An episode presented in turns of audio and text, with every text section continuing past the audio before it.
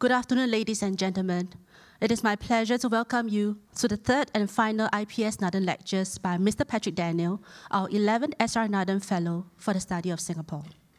Today, Mister Daniel will be delivering his lecture titled Envisioning Desired Futures for Singapore and for the Local Media. Following his lecture, Mister Daniel will take questions from the audience in a Q and A session. The Q and A session will be chaired by Doctor Shashi Jayakumar, Senior Fellow and Head of the Center of Excellence for National Security at the S. Rajaratnam School of International Studies. Before we begin, please allow me to go over some housekeeping rules for the event. The lecture is being streamed live on Facebook. It will also be recorded and uploaded onto our I P S website and our social media platforms later. For our audience members here today, please be reminded to put your phones to silent mode. During the Q and A session, you may step up to the mic to ask your questions. For our online audience, please submit your comments and questions at any time during the lecture through the Facebook comments box. We will try our best to answer as many questions as we can during the Q and A. We would also like to hear your views on the event. There will be a link in the feed at the end of the lecture, which you can click on to submit your feedback. Without further ado, I would like to invite Mister Patrick Daniel to begin his final lecture titled Envisioning Desired Futures for Singapore and for the Local Media. Mister Daniel, please.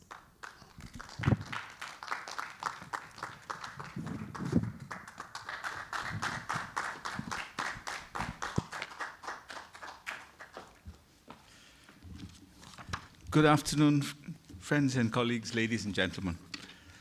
Thank you for joining us today. Uh, for those of you who've, uh, this is going to be my concluding uh, lecture. For those of you who've joined all three, uh, a special heartfelt thanks. Uh, in my first two lectures, I spoke on the Singapore media's long and winding road from nineteen twenty-four to nineteen, oh, sorry, to twenty twenty-two. And in my second lecture, I spoke on the global challenge of grappling with the darker side of the internet. In today's talk, I want to look forward into the future. Let me give you an outline of what I'll cover.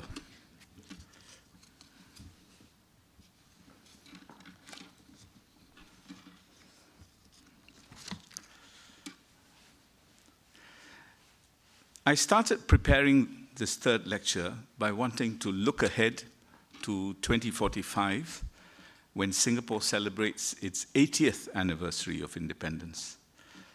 It so happens that the Straits Times will celebrate its two hundredth anniversary that year.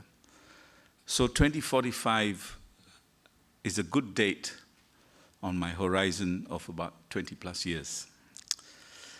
I wanted to ask, which trends will profoundly affect Singapore's future as a society?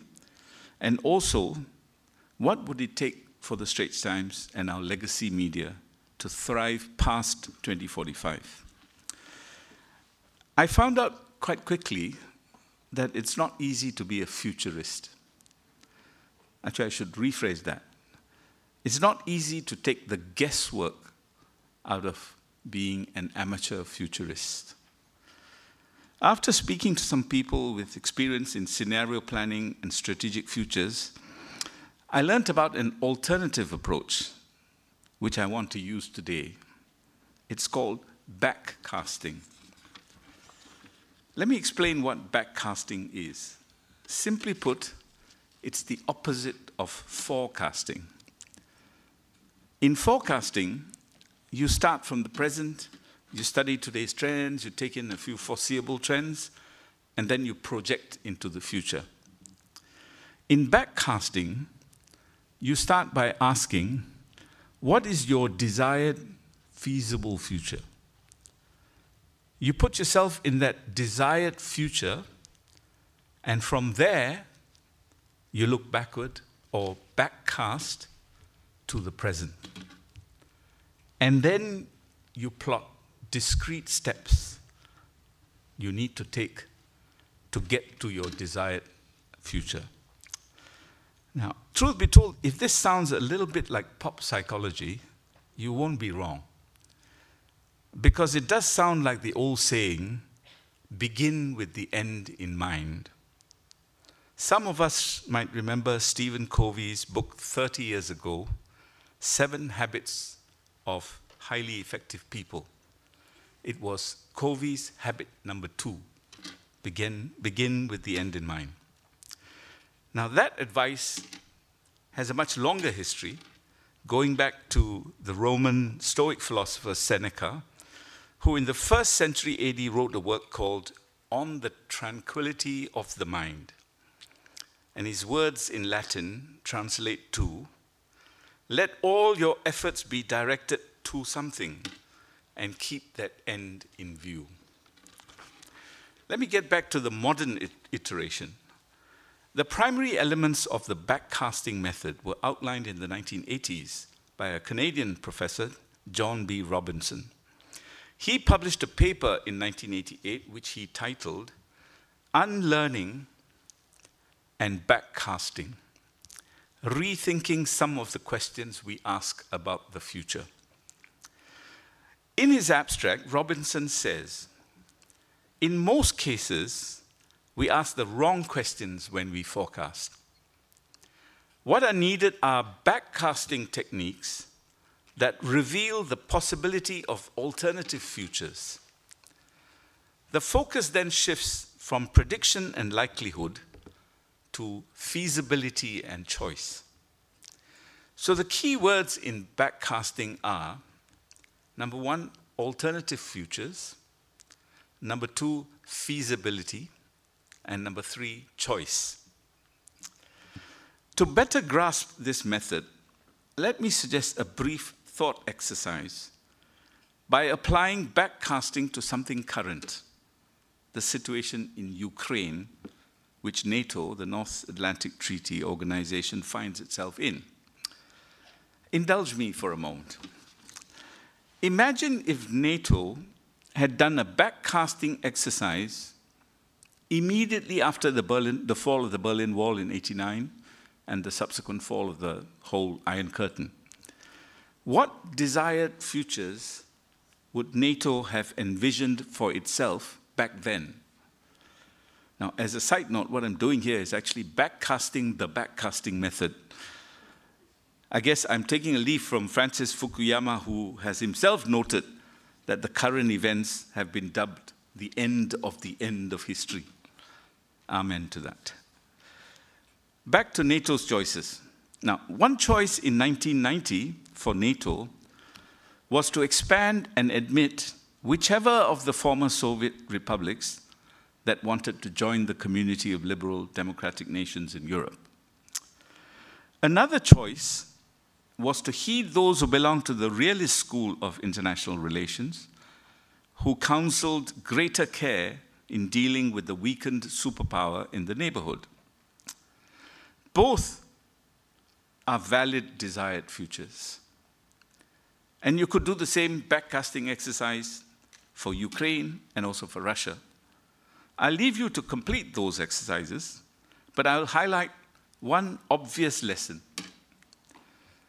You have to be careful what you wish for as your desired future, especially when you're experiencing the flush of victory or equally the shame of defeat.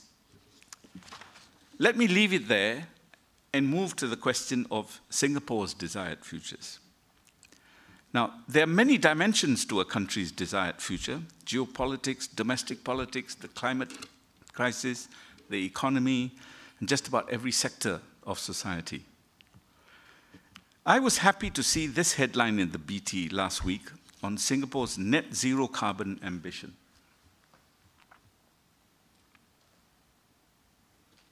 Got it? The goal of net zero was moved from the second half of the century to by or around mid-century. Now, together with the very bold carbon tax increases announced in the budget, this is actually in an excellent example of backcasting, because the planners put themselves in the mid-century, chose their desired future, net zero carbon emissions, then worked out the carbon taxes that were needed now to get to that future. And that's why this, the, the hikes were so steep. Now, the budget debate also saw several other transformative moves. Uh, another example was the S A F's Digital and Intelligence Service alongside Army, Navy, and Air Force. But the question is, how will it add up to a desired future as a country? What would be the composite picture? Now, as I thought about this question, I came to the view that Singapore's founding fathers envisioned in nineteen sixty-six a remarkably clear desired future when they crafted the pledge that all Singaporean students still recite daily. Now, the Singapore Pledge contains three main elements. First, one united people, regardless of race, language, or religion. Second, a democratic society based on justice and equality. And third, happiness, prosperity, and progress for the nation. Now, this too was an exceptional exercise in envisioning the future. Now, I should tell you a bit of the background to this. The Singapore Pledge, or at least its draft, is attributed to S R S Uh, Rajaratnam, the foreign minister at the time. But interestingly, it was the Education Ministry that proposed the idea in October nineteen sixty-five. The Education Minister then, Ong Pang Boon, sent two different drafts to Rajaratnam, who applied his considerable skills and sent back a stronger third draft. The final version was finalized in August of nineteen sixty-six, after substantive changes uh, and, and approved by the, by the cabinet. No time frame was set for this pledge. It was an open-ended effort to promote national loyalty and consciousness, and a pressing worry at the time was to overcome divisions of race, language, and religion. One thing we can quickly agree on is this. The Singapore Pledge has remarkably stood the test of time. So if we are going to do a backcasting now, a backcasting exercise now, over a twenty-year horizon, the pledge would actually be an excellent place to start. The task of updating our desired future for twenty forty-five would be to see where and how the pledge should be modified or added to to take in new priorities and challenges. And that's what I'd like to do. First, the goal of being a united people and not one riven by race, language, or religion. Now, in Rajaratnam's draft, the words he used were for Singaporeans to, quote, forget differences of race, language, and religion and become one united people. Forget differences.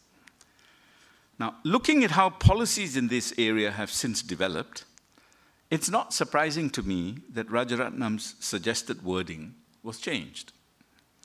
The emphasis in the past decades has been not to create a Singaporean race, but a Singaporean identity, where all groups can rightfully retain their culture, language, and religion. In my view, it was an inspired choice to be a multicultural society. But there are already calls to drop the categorization of C I M O, Chinese, Malay, Indian, and others. Now, this needs further debate on whether forgetting differences should or should not be part of a new desired future. Now, on this, of course, a further observation I have is that there are also intra-ethnic differences, as well as differing perspectives between new citizens and, uh, let's call them citizens born here. Now, this brings me to an important issue. There are now far many more differences in our society than just race, language, and religion. One key dimension, I would argue, is domestic political differences. Singapore is increasingly becoming a politically diverse society with, quote-unquote, men and women in white and those in blue and other colors. How to remain united in the face of this political diversity will require some deep thinking. The seriousness of this challenge is evident in the political polarization we see in so many democracies, the prime example being the United States. Now, yet another dimension is sexual orientation and gender identity. The last few decades have seen dramatic changes in global attitudes and acceptance of the L G B T Q community. A Pew study found, interestingly, that greater social acceptance has been the result of more people knowing someone who is L G B T, lesbian, gays, bisexual, or transgender. Now, in Singapore, while social acceptance has grown, divisions remain between liberals and conservatives, mainly on religious grounds. So changes in official positions over Section three seventy-seven A of the Penal Code, for example, have therefore been deliberate to manage these divisions. In fact, the divide in values between liberals and conservatives in Singapore is a much broader one that cuts across many issues. So these and other differences will need to be part of any new formulation of one united people. I will come back to this. I want to move on to a second area, equality in our society. There are many aspects to this: equal rights, equal treatment, equality before the law, gender equality, et cetera. But the two key ones are equality of opportunities and equality of outcomes. Now, equality of opportunities has all along been integral to Singapore's ideology. Upward social mobility has been high as a result. As Deputy Prime Minister Tharman Shanmugaratnam put it, social mobility must be, quote, at the heart and soul of our ambition for the future, unquote. But inequality of outcomes remains an issue, with growing societal pressures for things like wealth taxes and minimum wages to close the gap and be a more equal society. The ninth Nathan Fellow, Ravi Menon, covered this in his lecture last July on being an inclusive society. Let me quote him. Inequality of outcomes reflects inequality of ability and effort and also luck. So an equal society will not be seen as just or fair by most people, he said. Then he continued. I believe what most of us want instinctively is an inclusive society, one that provides broadly equal opportunity for all to move up in life, one that leaves no one behind, one that treats all with dignity and respect. In short, one that makes everybody feel included. Now, I think we can agree quite quickly that both social mobility and inclusivity must be part of our desired future. But this still doesn't quite resolve the problem of inequalities, inequality of outcomes. And I'd like to take a moment to share my views on this. I'm going to go down a side road for a while, and I'll come back to the main road shortly. First, minimum wages. Now, I support a minimum wage in principle and also in spirit. But I struggle with whether and how a minimum wage would work for a city-state like Singapore.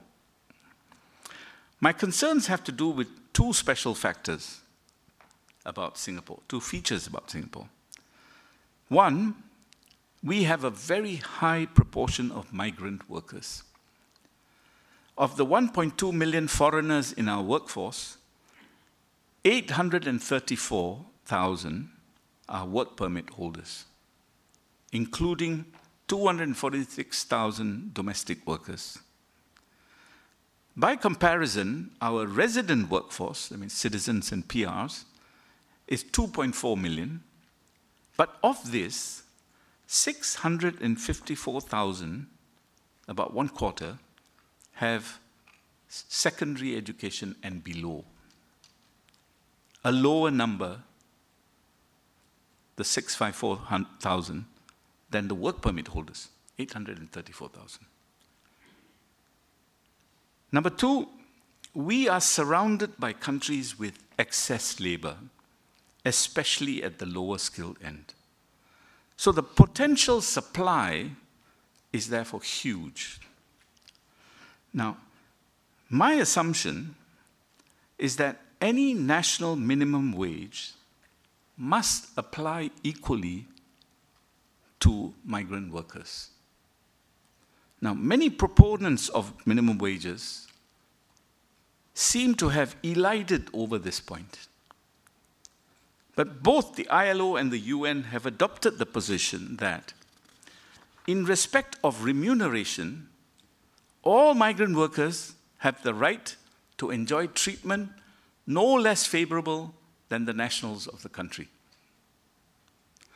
Given this, no self-respecting labor-exporting country would allow their migrant workers to be paid less than what their residents are entitled by law, if there is a law.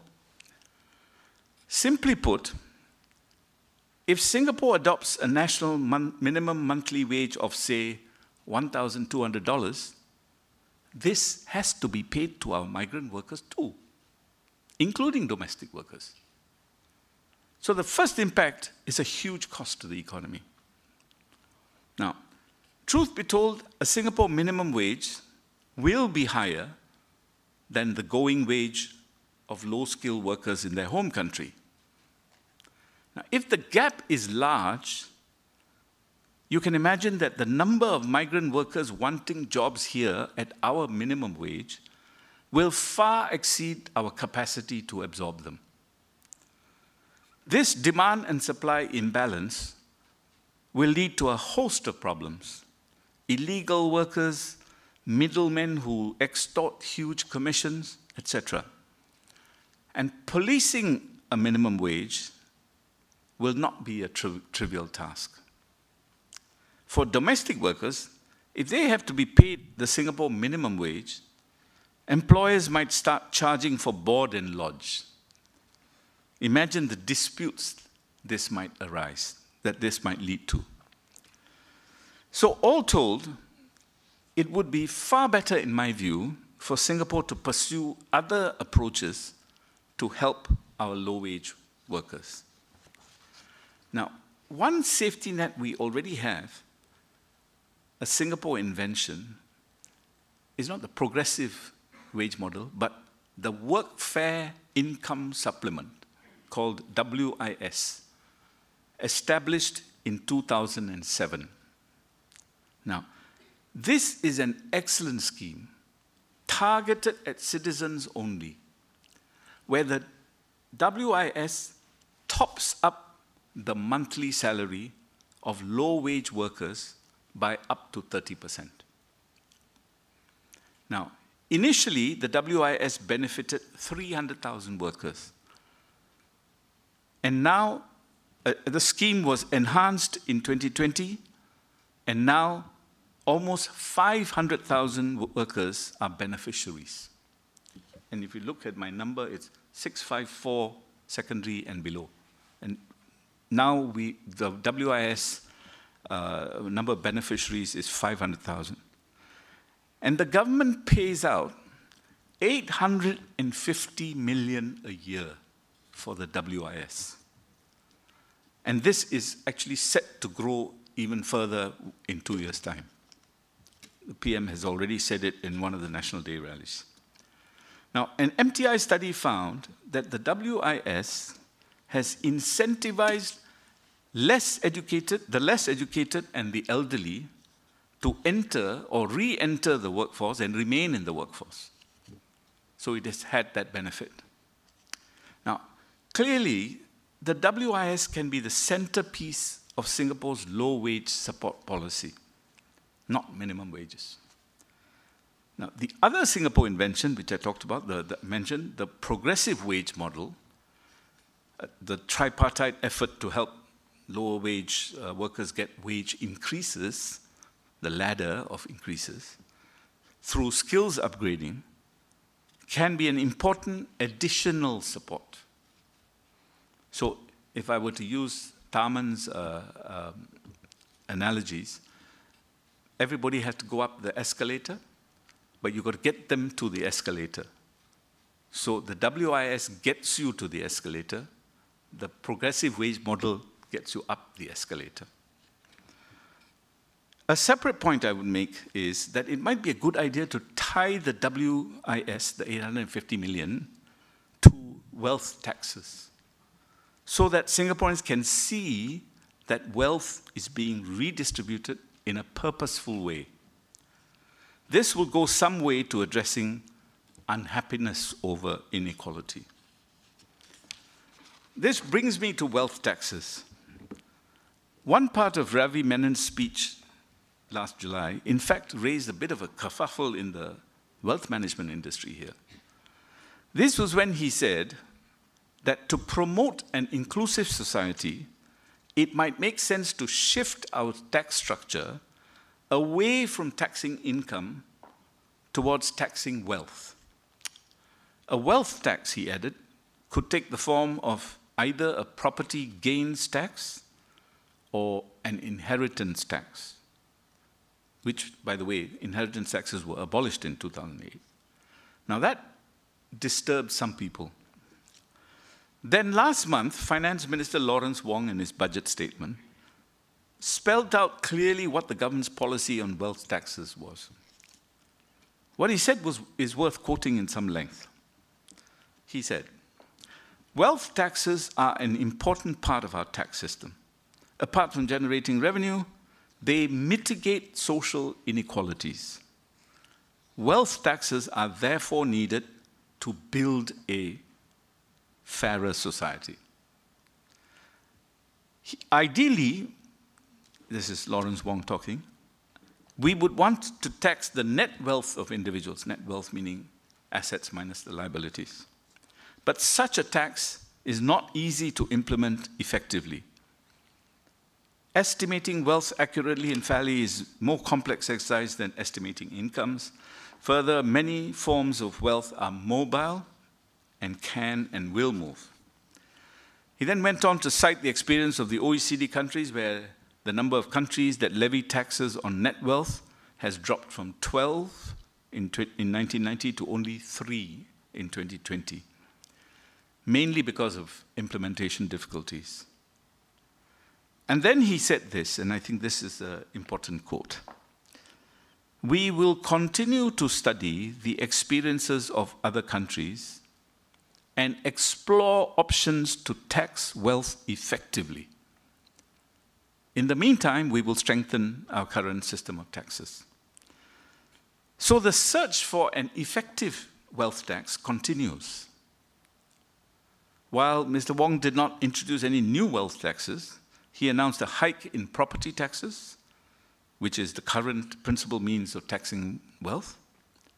So a large detached house in the C B D, or in the central, not C B D, in, in the central area, that's not owner-occupied, will see an increase in the property tax bill to forty-three thousand dollars a year. For a similar property that is owner-occupied, the tax will go up to twenty-eight thousand dollars a year. These increases will be done in two steps, partly because it's a big increase. Now, the question this raises is, or it raised in my mind at least, will Singapore keep to its policy of encouraging and not disincentivizing wealth creation? I hope the answer is Yes, it will. It will keep to that policy. In two thousand eight, D P M Tharman, then finance minister, gave this explanation. And he said, quote, "If we make Singapore an attractive place for wealth to be invested and built up, whether by Singaporeans or by foreigners who bring their assets here, it will benefit our whole economy and society, not just the individuals who built up that wealth." I want to move on to argue for another initiative on philanthropy. I feel strongly that philanthropy should be a key part of Singapore's desired future. And it, build, and it should build on the example set by our pioneer philanthropists. Rather than add more wealth taxes to address inequality, it might be more effective to promote and celebrate philanthropy on a wider scale. The aim should be to instill a sense of noblesse oblige among today's wealthy and encourage them to give back to our society. Now, Singapore has more than four hundred foundations and trusts registered with the Commissioner of Charities. Of these, some ninety are large foundations who together gave out two hundred sixty-four million dollars in their latest financial year. This includes the likes of the iconic Lee Foundation and Lien Foundation, as well as Temasek Foundation, which is doing inspirational work, and the Community Foundation of Singapore. According to the C O C's twenty twenty annual report, the total donations in Singapore made in F Y twenty-nine came to three point two five billion dollars, up thirty percent. And it benefited some two thousand three hundred registered charities. Now, in my view, a feasible desired future would be to double this by twenty thirty and aim for fifteen to twenty billion by twenty forty-five. This would be a significant component of our future society. And at the broader level, Singapore should also strive to be a society where everyone who can helps others in need. The National Volunteer and Philanthropy Centre, N V P C, whose mission is to grow a culture of giving in Singapore, raised a record high one hundred two million dollars in F Y twenty-one through giving dot S G, the national donation portal. N V P C's role can be elevated and bold new targets set for donations by all Singaporeans. Now, I recently attended the Singaporean of the Year Awards organized by the Straits Times. All ten nominees had remarkable stories. But the one that made the biggest impression on me was a young couple who set up a kindness corner outside their Tampines flat, where those in need could pick up free groceries, no questions asked. Imagine that. And imagine if many more Singaporeans were to emulate this and set up kindness corners all over Singapore's heartlands. I've got a picture of them. Yeah. That's outside their flat. They opened up a small kindness corner. It's like a shop. You just go there and pick up your groceries, whatever you like. So kindness, I feel, should also be made a part of our desired, desired future. And the Singapore Kindness Movement, in case you don't know they still exist, can help get us there. Now, let me get back to the main road and back to the pledge. I want to, my, my final comments on the words, so as to achieve happiness.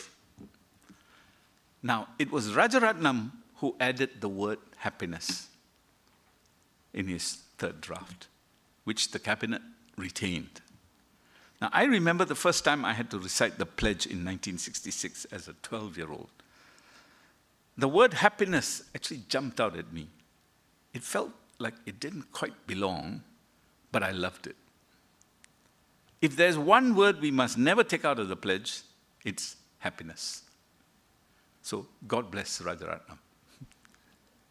But the question we can ask and should ask is, should we do more to make happiness a key part of that desired future? Not just a word in there, but a key part. And my answer is, why not?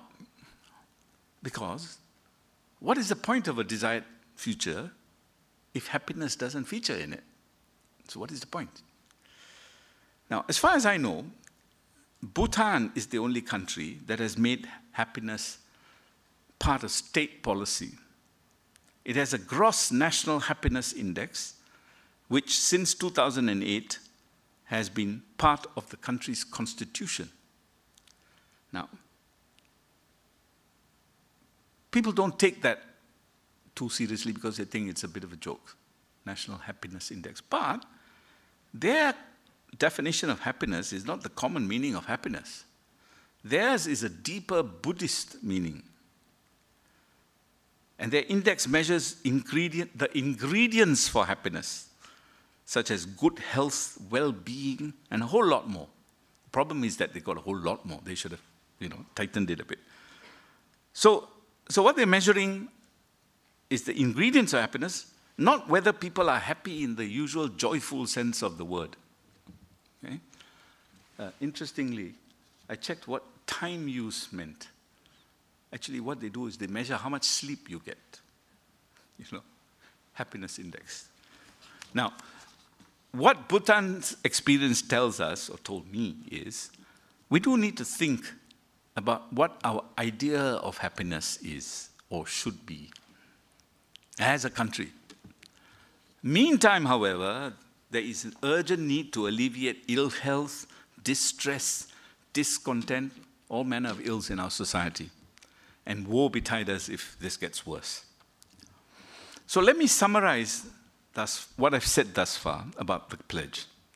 Number one, the Singapore Pledge forms an excellent basis for an updated desired future for Singapore.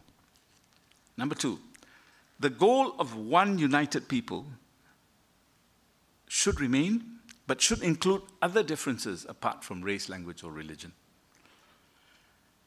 Number three, we should add social mobility and inclusivity in addition to equality. Number four, we can leaven inequality of outcomes through philanthropy and kindness.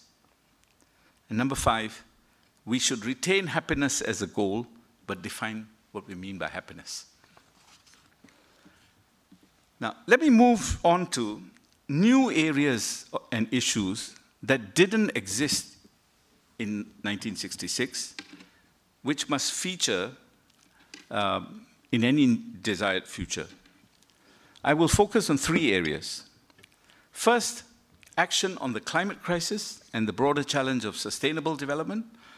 I mentioned earlier Singapore's net zero targets and the new carbon taxes. The climate crisis is without doubt the most urgent global challenge of our times. Any desired future for Singapore must include the U N's broader Sustainable Development Goals, or S D Gs. The seventeen S D Gs were adopted by the U N in twenty fifteen. Interestingly, an earlier U N policy document on this was titled The Future of the, the Future We Want.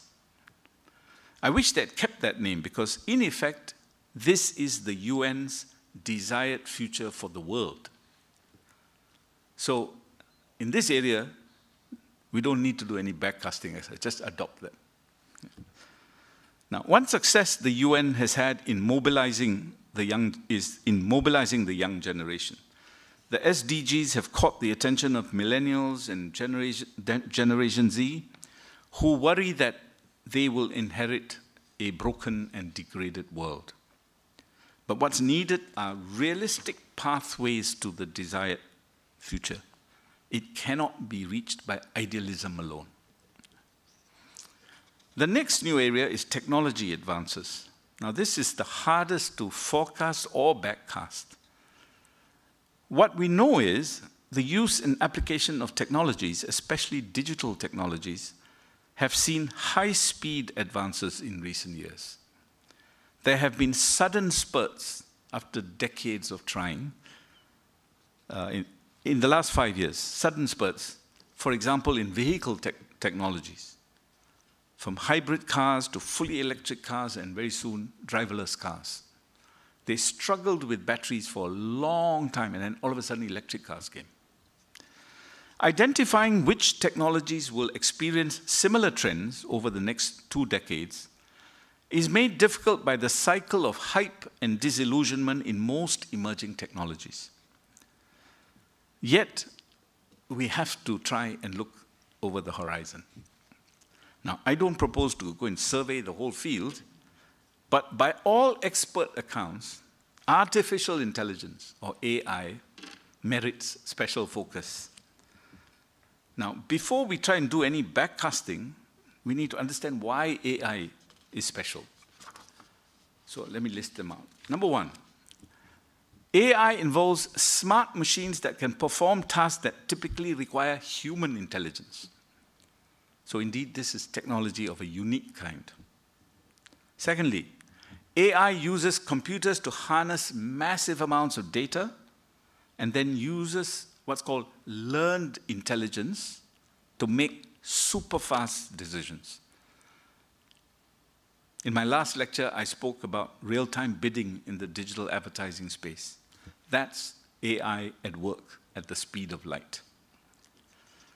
Number three, A I will have a transformative impact, not just on one industry, but on almost every industry. And number four, almost everyone agrees, A I's pervasive use is set to take off exponentially.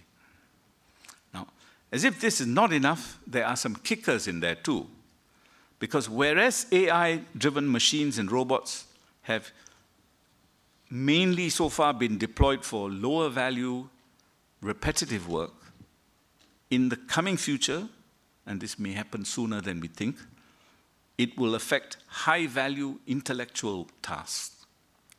In almost all professions, medicine, accounting, law, et cetera, the productivity gains will be huge, but many jobs will be at risk, including high-end jobs. A further factor is the geopolitical contest in technology. This will add, this will be an added spur that will drive technology at speeds never seen before. We need only to look at the speed at which COVID vaccines were developed. One worry, which I won't go into, is the development of A I in harmful directions. So, how best can we capture all of this in Singapore's desired future? I can only describe the future this way. In twenty twenty, I'm putting myself in twenty forty-five. An A I-driven economy and society where we enjoy the full productivity dividends, but also address likely job displacements. Now, if we then backcast to now, the best strategy is simply to embrace A I fully. Because being short of labor, for Singapore, A I's productivity gains can help us reduce the reliance on Singapore-based foreign manpower. But we will have to figure out how to deal with two challenges.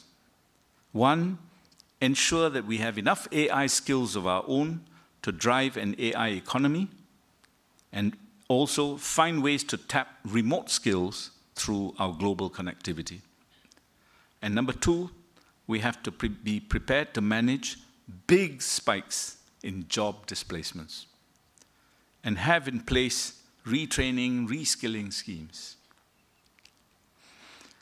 I will move now to the, to the internet and the metaverse. I spoke in my last lecture about how achieving a global consensus on governance of the internet will be a bridge too far, and Singapore will have to find its own way forward. I also outlined a desired future for the internet, not my original, but I put together this uh, desired future. A secure, trustworthy, inclusive, and open internet. Now, if we backcast from that to what steps we need now, each of those goals require immediate collaborative action. Number one, to be secure, we will have to deal with scams, fraud, cybercrime, the whole bunch, and especially how to keep it safe for children.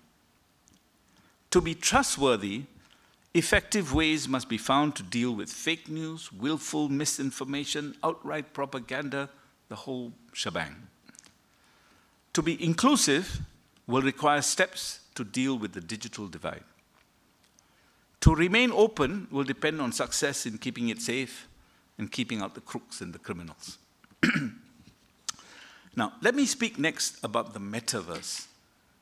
Now, if you think this is pie-in-the-sky stuff, you may have to think again. There is good reason why Facebook took the bold step of rebranding their parent company, Meta. It will be part of the future. I recently read a report. Sorry.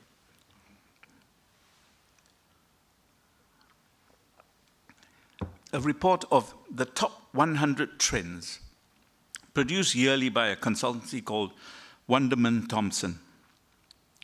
Of the top one hundred trends for twenty twenty-two, seven were related to the metaverse. Let me quote you from the metaverse, uh, from the Wunderman uh, Thompson report. Quote, "A new digital era is on the horizon as the metaverse evolves from a sci-fi concept into a reality. Virtual worlds where people can gather, create, buy and sell, socialize, live and work are becoming the new hangouts." It then goes on to talk about advanced avatars, virtual, these are current trends uh, in, for twenty twenty-two, advanced avatars, virtual teleportation, N F T marketplace, marketplaces, and a new direct-to-avatar retail model. Now, that may still sound like sci-fi, but parts of the metaverse are already here. I mentioned in my previous lecture sites like Roblox, which already have a huge teenage audience. Actually, coincidentally, after I mentioned it, a teenage girl in the U S was kidnapped and sexually abused by an older man whom she met at Rob- in Roblox. So clearly there are dangers. For Singapore's desired future, our best option on the metaverse is simply to be a part of it and don't run away from it and benefit from its opportunities. And to get there, we need to start being closely engaged with the metaverse from now. We should do it if only because our young will be deeply in it. We will also need to take steps to keep it safe and keep out the criminals. So let me summarize the action needed on the new areas I've covered. Number one, act on the climate crisis. Number two, adopt the U N's seventeen S D Gs. Number three, embrace A I, seize the productivity gains, but pre prepare for the job displacements. Number four, work towards a secure, trustworthy, inclusive, and open internet. And number five, be closely engaged with the metaverse. This is by no means an exhaustive list. Together with my earlier list of updates to the Singapore Pledge, they will keep Singapore, in my view, going to twenty forty-five, one milestone at a time. Now, there are some areas I have not been able to cover. Uh, for example, the fundamentals, like good governance with no corruption, meritocracy, resilience, remaining open and global, and ensuring a competitive economy that produces good jobs as well as good returns. And also, I haven't talked about shared core, core values, such as hard work, integrity, tolerance, and of course kindness too, which I talked about. But taking all of this in, the overall desired future for Singapore that I would describe is, in twenty forty-five, put myself there, what is it that I would, what is it, what is feasible uh, that we would want? I would describe it this way. A well-governed, peaceful, safe, thriving, and sustainable city-state, where people are united, socially mobile, inclusive, kind, and happy. And of course, happiness needs to be defined. So this concludes part two of my talk, and uh, on the desired futures for Singapore, I will now talk about the desired futures for the Singapore media. Now, the local legacy media will, of course, have a big role to play in the Singapore's desired futures, um, and in also in getting there. But they must first keep themselves going, have their own desired future, and plot their own path. So I'll cover this now in my concluding part. I will again, of course, focus my comments on the future of the legacy media, in particular, S P H Media Trust. I'm also speaking in my personal capacity, so these are all my own views. I've not consulted any one of them. I explained in my first lecture the background and rationale for creating the S M T. Parliament has just approved the funding support for S M T of one hundred eighty million dollars for F Y twenty-two, starting April first. The government has said it will provide this annual funding for an initial five-year period, but annual targets have to be met. Let me deal first with the, with the future of journalism in Singapore, and then look into the future for S M T. So I'm going to transport myself again to twenty forty-five and describe what a feasible, desired future for local journalism would look like. So in twenty forty-five, number one, there are good audiences in English and Mandarin for high-quality, trusted news content, both in written and audiovisual forms. For Malay and Tamil, there are smaller but loyal audiences. Number two, niche content on other topics, everything from politics to food, also will have decent audiences. Number three, content is delivered largely on digital formats, digital and other future digital formats. The print format is delivered as e-papers on tablets. So those who like the idea or the feeling of reading papers can read it on, on tablets.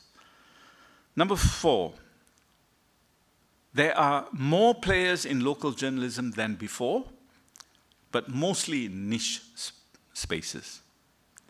Number five, there are a myriad other sources of news all over the web, which by then will be Web four or Web five. With that as the backdrop, let me try and describe a feasible desired future for S M T. Remember, I'm still in twenty forty-five. Number one, S M T distinguishes its offerings from others through the quality of its content. But the key differentiator is the trust it has gained from users over years, over the years through accuracy and balanced coverage. Number two, strong S M T newsrooms, well supported by technology and A I, produce compelling content. Number three, S M T's regional and international paid reach has grown after years of strong subscription campaigns. Number four, Taobao has wide reach in both in Singapore, no, in Singapore, China, and among the Chinese diaspora outside China. Number five, S M T's Malay and Tamil papers having invested in stronger newsrooms, are alive and well, but supported partly by benefactors. Now, if you ask me to summarize all of that and describe it in one sentence, here's what I would say for S M T, the S M T of twenty forty-five. A financially independent, thriving media group whose products in four languages are trusted by both their Singapore audience and regional and international audiences, all of whom pay for their premium content. Now, you will have noticed I said S M T is financially independent. In the future, I, I will come back to that. Now, backcasting now, coming back to today, what will it take for S M T to get to that desired future? So let me list them, the priorities. Number one, forward-looking people policies with a sharp focus on talent acquisition and retention and on high employee engagement. Number two, continuous investment in the technology stack to support journalists and news operations as well as all other media functions. Greater use of data and A I, which is already being used in newsrooms elsewhere, must drive innovations. This is where S M T can make the biggest leap and where the government funding must be put to good effect. Number three, capability in subscription sales has to be scaled up quickly for both corporate sales and international sales. Subscription revenues must make a significant contribution to S M T's revenues. More attention must also be paid to just plain satisfying customers. Number four, a big challenge is to turn around the long decline in advertising revenues through new strategies that capitalize on S M T's total reach of about seventy-three percent, supported seventy-three percent across all its platforms, supported by the use of technology. Number five, S M T must seek broad community support for its mission of providing trusted news in four languages as a public good. And lastly, targeted investments in media-related businesses to generate new streams of future revenue. Given resources, I am confident S M T strategies will succeed.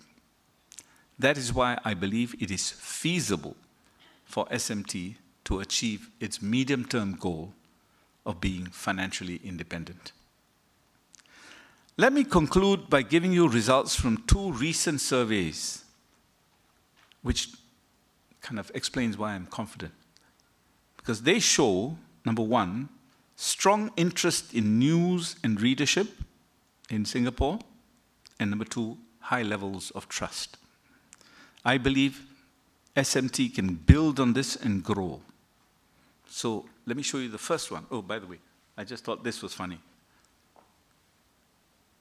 I just saw that. So um, the first survey is done by N T U uh, from the Center for Information Integrity and the Internet at the Wee Kim Wee School. Reasons for internet use, and this is quite, you know, encouraging for me. eighty-one percent said it was to stay informed of latest news, eighty-one percent. Next one. How often do you consume news via the following? And the percentage who said often or very often. Read local newspaper websites, forty-three percent. Read print copy of local newspaper, twenty-eight percent. Now, there will, of course, be a bit of duplication here, so I won't, you can't just add up the two percentages. But let's say half of the, the people who read print also read uh, uh, uh, newspaper websites. We are well past fifty percent. Let me go to the second uh, report, which is the one that was mentioned uh, in the last, uh, during the Q and A, the Reuters Institute for the Study of Journalism twenty twenty-one Digital News Report. Results for Singapore. Most popular news brand. Offline, offline meaning on T V and in print. C N A, thirty-nine percent. Straits Times, thirty-eight percent. This is offline. Online, weekly use. C N A, forty-eight percent. S T Online, forty percent. Now, there are two numbers. One is weekly. The other is at least three days a week. And both numbers uh, are well ahead of all the others. Uh, I should mention that Mothership S G's numbers are looking very good, and this is something that perhaps we can talk about later. Uh, and the last number I would say is trust uh, in the media. Most trusted news sources, C N A is seventy-nine, Straits Times is seventy-seven. So we're both up there, and these are our legacy media. So this is why I'm happy. I'm a confident. I'm confident, and uh, uh, so I just want to thank you, thank everybody for listening. Uh, I've enjoyed doing the three lectures. I hope you found it useful. Thank you.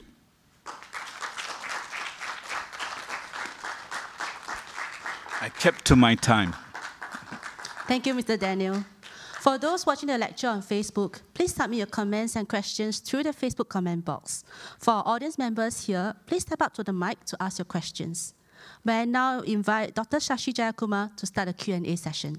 Thanks to the, the audience members who have come and agreed to, to listen to what Patrick had to say today. There's plenty of food for thought uh, across what he's given us, very rich and textured today. And in, in what follows, I'll also try to range a little bit uh, across what you've been saying so thought-provokingly across the first, first two, two lectures. Patrick, I'm very impressed by your, your backcasting methodology, you know, but I, I'm a bit of an old fogey my, myself, so mm-hmm. I don't have uh, really access to this kind of advanced uh, futuristic thinking. So if you could allow me to do the old-fashioned kind of future casting, you tried to sketch out twenty forty-five. What are the best outcomes in so many spheres of our society? Society mainstream, the youth, and S M T, and its related mm. stable of, of offerings. But if I could sort of play the devil's advocate and look to twenty forty-five future, where some of the things that you're positing, and positing fairly convincingly, let's say, work out but not quite as well as you are, you are suggesting. So if I may, mm, and, sure, and please, sure, sure. please indulge me. Yeah. When, when I, in my own research work, engage with the young people, sometimes at schools and so on, and I always ask them what are the platforms or news sources, aggregators they, they, they engage with. S T C N A is there, they're clearly aware, but quite often uppermost might be something like TikTok. TikTok, especially over the last yeah. last few years, mm. you, you know better than mm. me. Mm. To to some degree, WhatsApp, Instagram, and believe mm. it or not, as counterintuitive as it may seem, at least at the think tank level, we may have to accept that in as much as they get news, they're actually getting it from those which are not primarily from our vantage point news news sources. They're mm. communications mm. Uh, platforms, and these things change. They ebb and they flow. If you if they if I asked them three years ago, they may have said Snapchat, but mm. to to some who are real experts, they may say that's also sort of like a, a phase. A phase. Yeah. Mm. Mm. So uh, I'm trying to parlay all of this into a, into a question, so, so bear with me. In this desired future, twenty forty-five, when S T, uh, beg your pardon, uh, S M T and its, and its offerings wants to have a stable base where the youth of today, the future backbone of tomorrow's Singapore uh, middle-class society, uh, trust it, regularly resort to it, find it credible and, and trustworthy. Sorry, I'm looking for, I'm going to give yeah. you some data. Yeah, yeah, so yeah. go ahead, yeah. please, I'm listening. And here are a couple of questions just to, mm. we'd appreciate your thoughts on mm. this. when S M T gets to that future where it's regularly read and listened to, to what degree, firstly, should it sort of be imitative of some of the other technologies I was talking, talking about, mm. using the methodology of TikTok videos, uh, things which some of us in the mainstream might find even a little bit gimmicky, used by, by new media platforms? And to what degree, if it chooses to go into that kind of future, will this possibly lead to uh, uh, a shallowing of discourse? Mm. Third, and you don't have to take all of these, just th those which you find more more, Sorry, more interesting. The, the, the shallowing discourse, yep. What was your the point of if, if it goes into if it what, goes what into we, a kind what, of what a, do we do about it? Yeah, technologically okay, infused future. Okay, okay. And I suppose the final one is we do want S M T, its offerings in that future, to to be trusted, respected, credible. But is there a risk that it may seem to be all, all those things, but rather niche? Rather highbrow, sort of a resource for the educated, the, the, the real intelligentsia mm. of on the administrators of, of Singapore. I appreciate that these are a mishmash of sure. questions, but feel okay. free to, to sure. elaborate. Sure. The, the first thing I will say is these are things that we track quite closely. So, for example, I know that the, the, the common view is that we're losing the young readers. They're all going to TikTok, et cetera. But actually, our data, the data that I, I just saw before I, I, I stepped off, was that, surprisingly, even from fifteen to twenty-four, our readership is actually quite high. From twenty-five to thirty-four, also quite high, higher than all the others. Now, of course, it all depends on which uh, uh, surveys you take. But we have our own, uh, uh, in, well, they're not in-house, we engage them to track our readership, et cetera. I mentioned the seventy-three percent reach, that's an in-house uh, survey. Of all our platforms, how, what percentage we reach people on radio, on, on magazines, outdoor, et cetera. But by age group, the latest data that was just sent to me was, and I can, I can cite this, that the readership of the Straits Times, I'm just looking at the Straits Times, they sent me that one,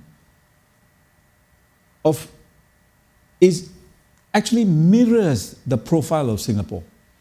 So, Gen Z, age fifteen to twenty-four, comprise thirteen percent of Singaporeans age fifteen and above. thirteen percent. And the S T readership in that group, twelve percent. twelve percent. Now, you would have thought maybe you're lucky to get two percent, but no, twelve percent. Now, you then take, uh, let's say, millennials, twenty-nine percent. The, the national profile. S T, exactly twenty-nine percent. Gen X, slightly older, forty to fifty-four now. Profile is twenty-five percent, we have thirty percent. Interestingly, the older fellas are falling off, you know, because this is all digital, you know. So when you get to the older group, you find the numbers, the percentages drop. So there are two points I want to make. Number one is this is so critical to us that if by twenty forty-five we've already lost all the young fellows, uh, there won't be anybody reading us. That's the point that you know you made. So we know that and we are therefore tracking it. First point. Second point is that the numbers actually look quite, you know, uh, uh, positive. Not just this. Several. M C I does its own. Everybody's tracking age group readership. How long they read, where, where they read. Now, the difference is the young fellas, they are reading all over the place.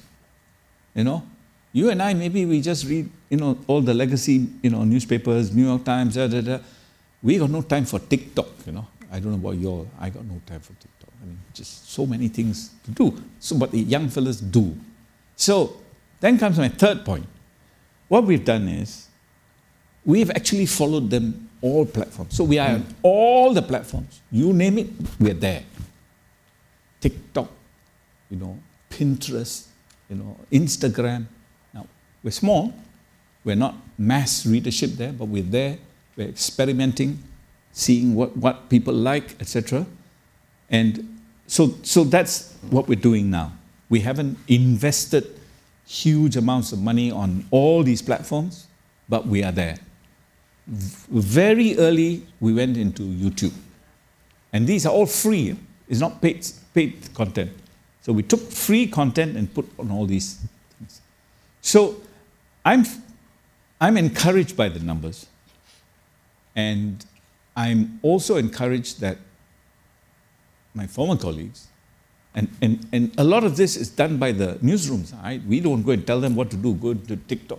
They just do it. They just say, ooh, this sounds interesting. Let's try. So it's happening. Mm. So I'm not so, again, this is backcasting or forecasting, whichever you want to say.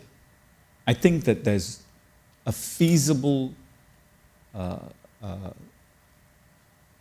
future of being well-read in twenty forty, twenty forty-five. Mm. So that's the first part of your question. Second part of your question is the shallowing of, you know, intellectual discourse, you know. Uh, that is the reason why we have not let up. You see, you know, if you're, if you're in the news business now, there are two ways you can do it. You can say, forget about all these new old-fashioned ways. Let's just go after what the kids are doing because they are the future. Yeah. So if they're going to TikTok, let's all go to TikTok. If they're going to YouTube, let's go to YouTube and forget the, the core business. We have not done that. So that that part of the business, the news business, the, from the legacy uh, media, will remain the core. All of this is, we're getting in there to experiment, to see what works for us, and so that we know what to do next. So I, I, I wouldn't worry so much about the shallowing of uh, uh, uh, uh, readership. Uh, surprisingly, you, you, you will actually be very surprised that the amount of things that Singaporeans read in the newspapers staggers visitors who come here. And they have staggered it for the last, I don't know how many years. I've had so many people who come here. I had one uh, French, French journalist who came here. He thought he got a M C I grant to come to Singapore. So he thought, oh, I can take a holiday. He came here, and it was in the middle of a, of a presidential election. And he said, my goodness me, the amount of space you give to, this, to my presidential election. And the amount of questions, I go everywhere. People are asking me, hey, who's going to win? Da, da, da.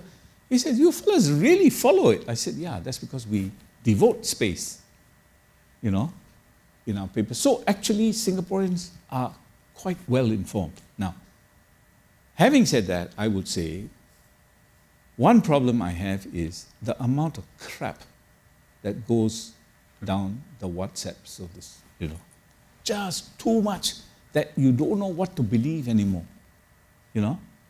And a lot of it, unfortunately, is not true. So I, you know, I, I watch and I wonder how we, we will deal with this, you know? I mean, say you take Ukraine. I mean, suddenly the WhatsApp is like sizzling, sizzling. Every day I get all kinds of stuff. I read them all, you know? But some of them, very suspect. And the, the problem also is that the, the, the, the, the propagandists, the spin masters, are really at it, I tell you. I have never seen them, you know, it's coming from all over the place. Somebody is there pumping out, you know, this information. So there we are trying to be accurate, trying to be, you know, trustworthy. And this stuff is coming up. So you are right. I'm scratching my head too, you know. I'm saying, will it be enough just to say, ooh, quality content and trustworthiness? In the meantime, The whole social media is buzzing with all kinds of stuff.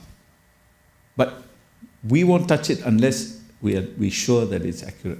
So, yeah, I mean, it's a long answer, but uh, it, it's a lot of things are, are, are happening. So, long answer, good answer. Mm. Thanks for indulging this question from an old, old mm. fogey. I am... Uh, You're a young man, like, what are you talking about? Yeah. Well, on, on that, I, mm. I am, uh, suppose, a national security researcher. You are a seasoned media professional, practitioner. I'm not sure about you, but for my line of work, this is grounds or cause for almost eternal pessimism. Mm. Looking at some of these things, you've just alluded to some of these contemporary issues, which are security, but which in some ways cut to the heart of uh, national discourse and resilience uh, as well. Mm. I'm, in my question, not going to go to any particular flashpoint or conflict because there, there are so many mm. right now. But in, in a generalized sense, and mm. generalizably, if you're able to go into some, some thoughts, WhatsApp, various other platforms where issues pertaining to, to how we feel about various, let's say, global flash, flashpoints are, are discussed.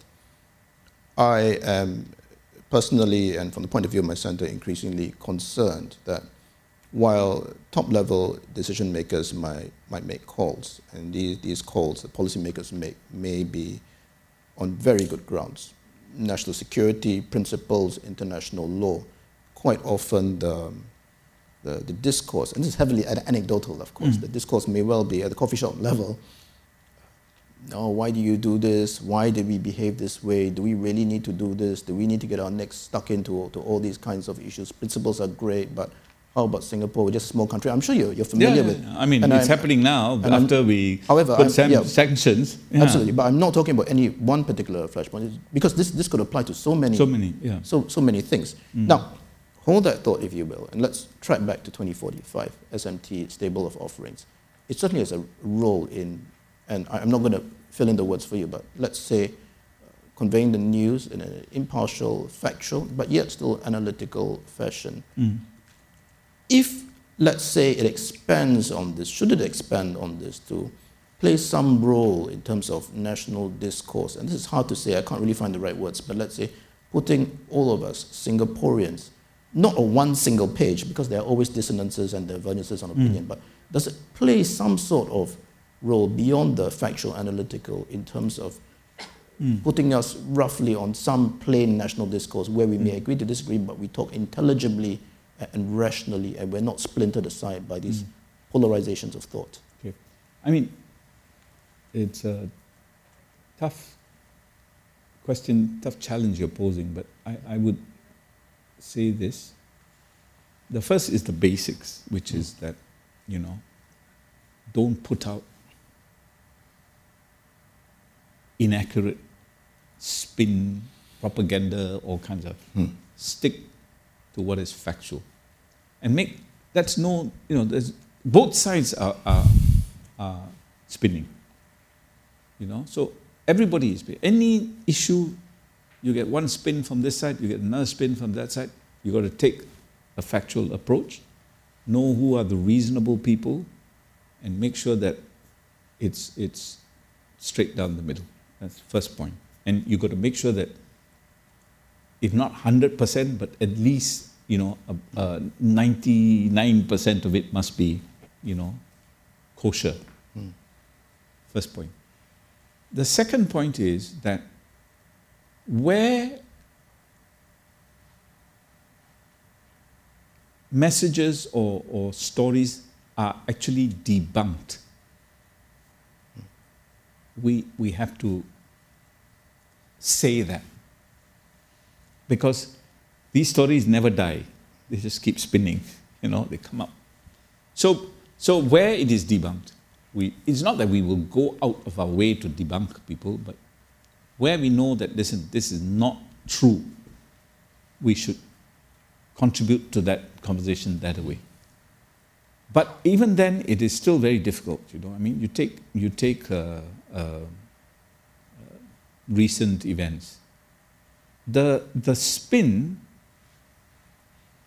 is coming from official spokesmen. You go to a press conference, the official spokesman says this. And you sort of scratch your head and say, Where did he get this information, right? And what do you do? Do you report it or don't you report it? Even if you know that this fella is actually lying through his teeth, mm. you know? So it becomes, this is uncharted, you know? Usually when a spokesman speaks, he's, he's, he speaks the truth, you know? Now you can't, you, you don't know, you know?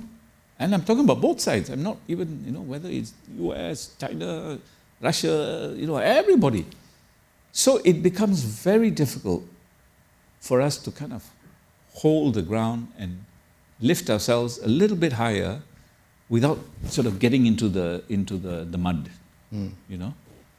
Um, so it, I, it, it all depends how things go and whether this is a, you know, a mad phase where people who should know better uh, are doing things like just spinning out, spewing out falsehoods.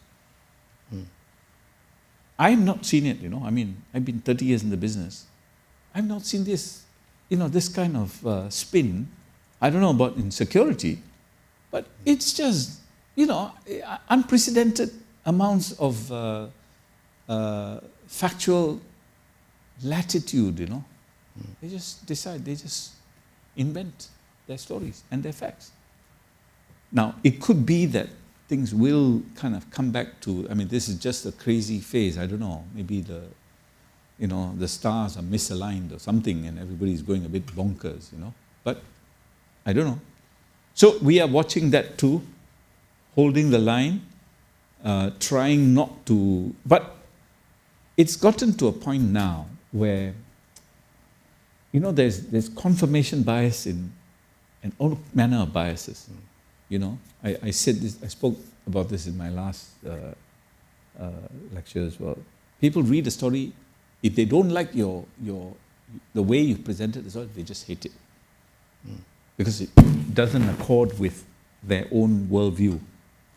So it's very hard for us to kind of balance it and, you know, uh, do you just go straight down the middle and then the people who disagree with you just fall out, stop reading? Or do you kind of say, okay, there's this point of view, there's this point of view, this is unconfirmed, this is confirmed, and then you make up your own mind. Mm. Um, it's going to be a challenge. So I, I don't have a, a pat answer for you. Yeah, I would be surprised or concerned if there were yeah, a pat, yeah. pat, pat answer. Just to press you a little bit, in your, your first lecture, you talked about the history of Straits Times, other newspapers under the S P H stable, and you're very clear that the policymakers and media leaders, leaders here historically had a view of the, the media which is different from what was seen as the West. It's not a fourth estate. It's not necessarily crusading journalism. It doesn't exist solely or primarily to call out or to, to check mm. the, the, the powers that be.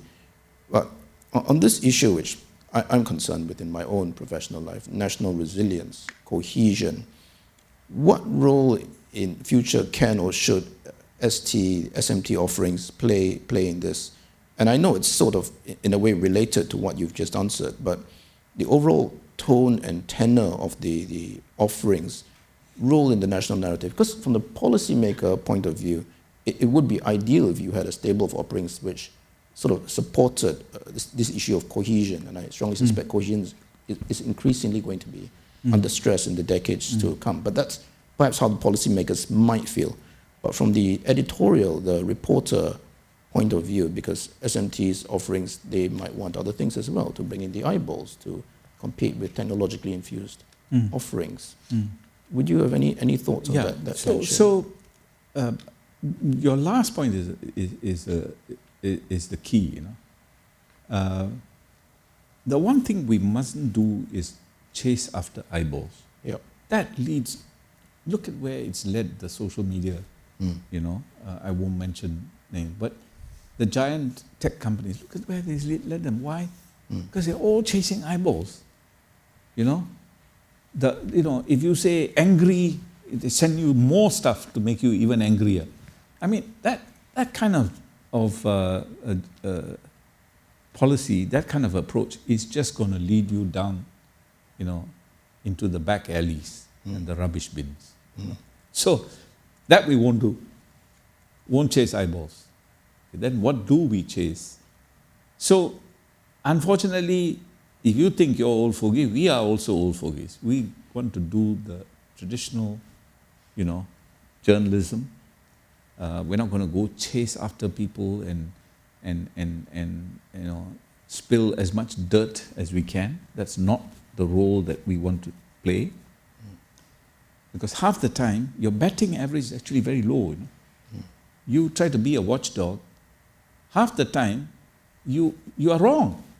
Then what do you do? Mm. Then what they do, you know, you, you, you tweak it to make it sound. Actually, a good editor looks at it and says, listen, mate, you ain't got, there's no beef in here, you know. So, it's, it's tough, you know.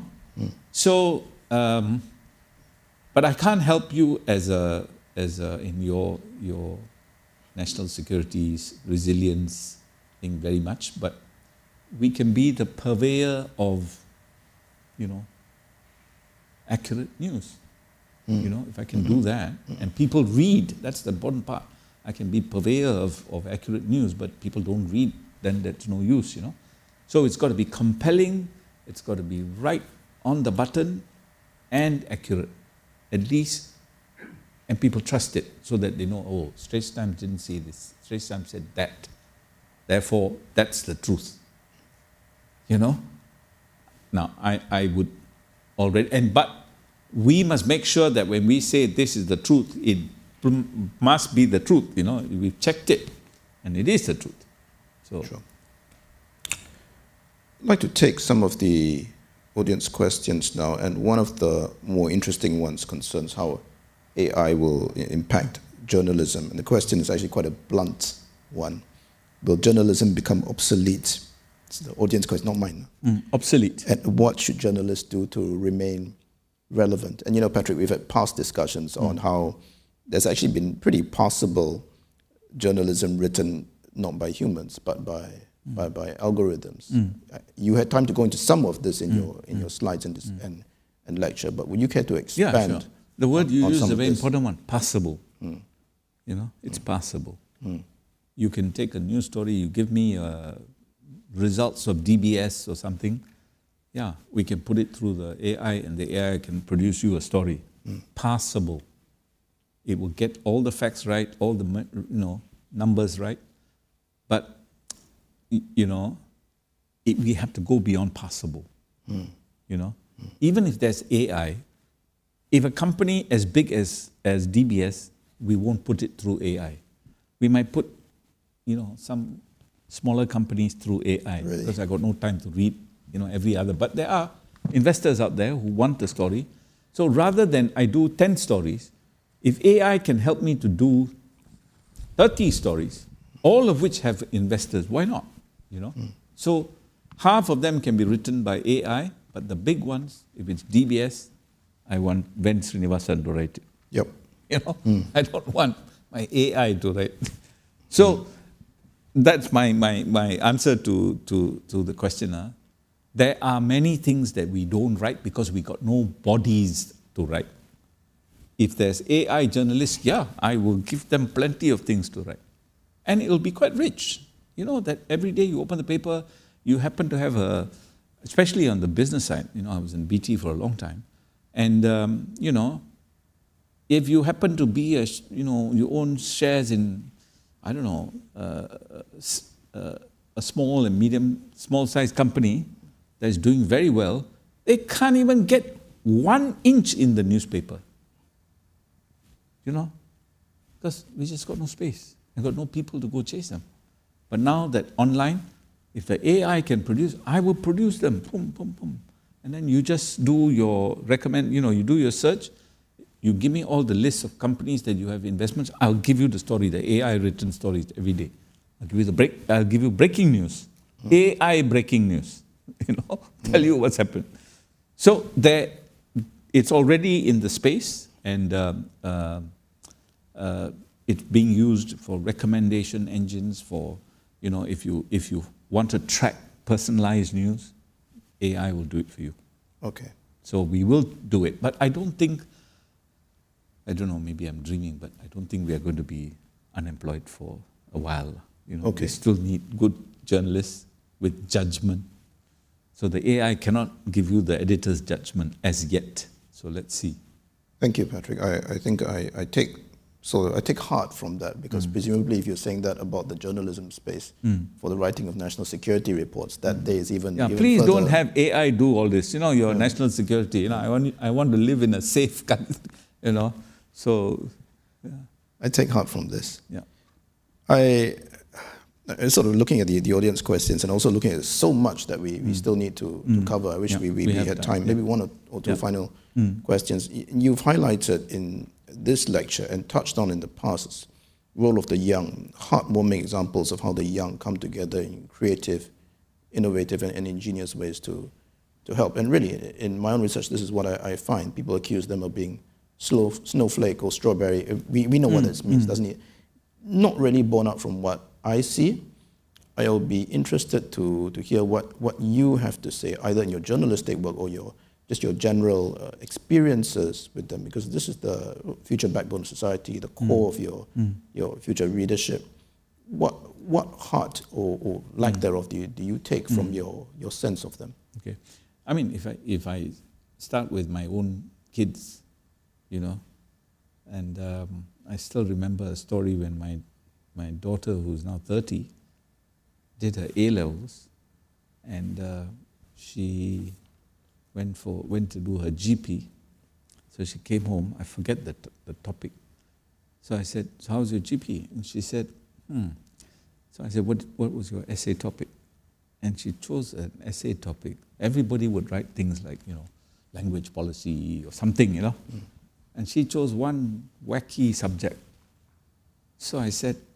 I said to her, you, you wrote this essay? She said, yeah. And I said, and what did you say? And she proceeded to tell me what she said. Mm. It was something to do, ah, I remember the story. If you are a, a celebrity, are you entitled to privacy? So I thought, you wrote an essay on that? She said, yeah. And so I said, what did you say? And she proceeded to tell me. Mm. And I said, hmm, where did you read all of this? She didn't. She doesn't read newspapers. You know, two of my wife and I would read. She would just somehow. But lo and behold, they get their news and they're from God knows where. And she was really on top of it, completely on top of the subject. So I was impressed, and I said, "Hmm, one day I must sit down and find out where, what you're reading from where." Now, I find all the young people actually are quite well informed. Mm. Where they get the news, I still haven't figured out. But they get the news. They are very well informed. And, and this is good for us, you know. Now, that's my first point. Second point is, actually, they go through life cycles of their own, you know. Mm. What they did when they were eighteen is different from what they will do when they're thirty, is different from what they do when they get married and they have kids and all that. So I feel that maybe we shouldn't look at it in a linear way. We should actually see how people live their lives, et cetera. So um, that, that's why I'm hopeful. You know, if we just keep to our core values and don't go chasing around eyeballs, people will come to us and realize, okay, this is one I must read, you know. And in COVID, it was clear. They want to know about COVID, they come to us. We will tell you. No bullshit. You know, no fake news. Tell you exactly what the policy is. Boom, boom, boom, boom, boom, boom. We try to explain it. And really, the numbers show that when they want accurate news, they come to us. So good thing I can, I only, my only contribution to your space is I'll be there when they want to get the accurate news. They will come to us.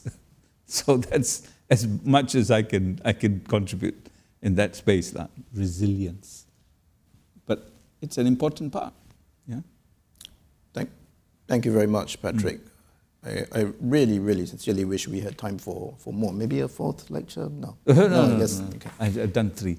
Uh, yeah. Well, I guess that's, that's not on the table, but you, you've really enlivened us, and in, mm. indeed, over not just this lecture, your first two, which we all followed, given us a, a lot of texture, hopeful, uh, uplifting for, mm. for the future, not just for the media industry landscape, but for the future of society and our, and our young mm. too.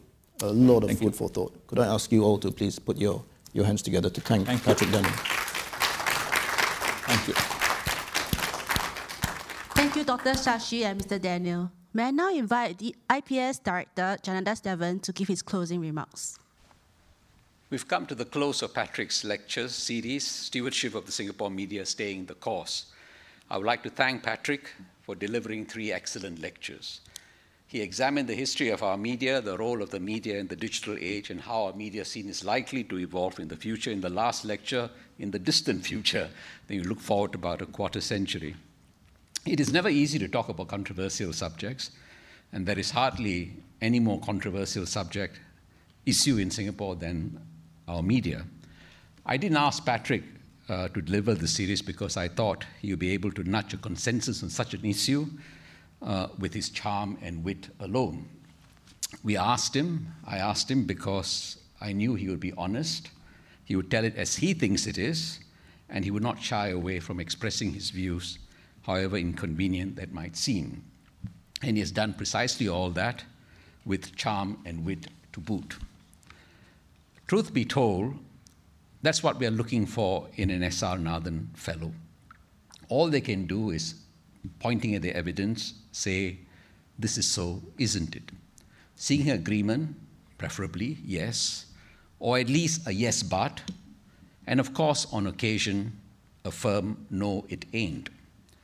But in each instant, whatever the point of view, yes, yes, but, or no, it certainly isn't, we should have before us in these lectures the clearest possible presentation of a well-considered, well-weighed, well-researched, and well-thought-through point of view. That Pat has done.